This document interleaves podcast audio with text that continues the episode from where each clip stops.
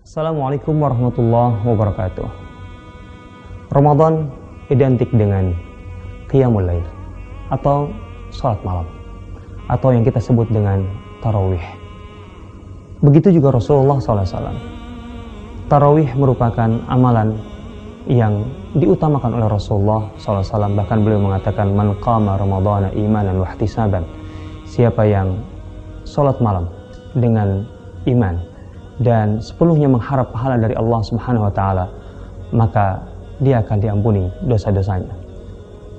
Maka dengan demikian maka sholat malam merupakan amalan yang diprioritaskan oleh beliau. Diketahui bahwa Rasulullah SAW pernah menjalankan sholat malam atau sholat tarawih tiga malam berturut-turut bersama para sahabat. Hanya saja di malam keempat kemudian Rasulullah SAW tidak muncul di masjid dan para sahabat menanti, menunggu. Tetapi Rasulullah SAW tidak keluar. Begitu juga malam-malam berikutnya Rasulullah tidak keluar dan para sahabat tetap menanti Sampai satu ketika para sahabat bertanya dengan penasaran, Ya Rasulullah, mengapa engkau tidak muncul di masjid dan mengimami kami untuk sholat malam ini atau sholat tarawih ini? Maka Rasulullah SAW menjawab bahwa beliau khawatir sholat malam itu akan diwajibkan kepada umatnya.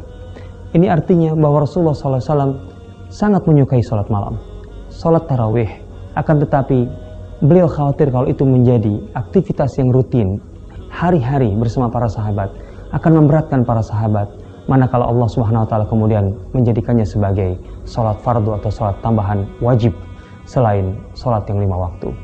Rasulullah begitu menyayangi umatnya untuk kemudian mendapatkan keringanan dari Allah Subhanahu wa taala atau mendapatkan perintah yang ringan yaitu dengan menjalankan atau menambah amalan termasuk salat malam tetapi dalam kerangka sunnah yang sangat-sangat diutamakan.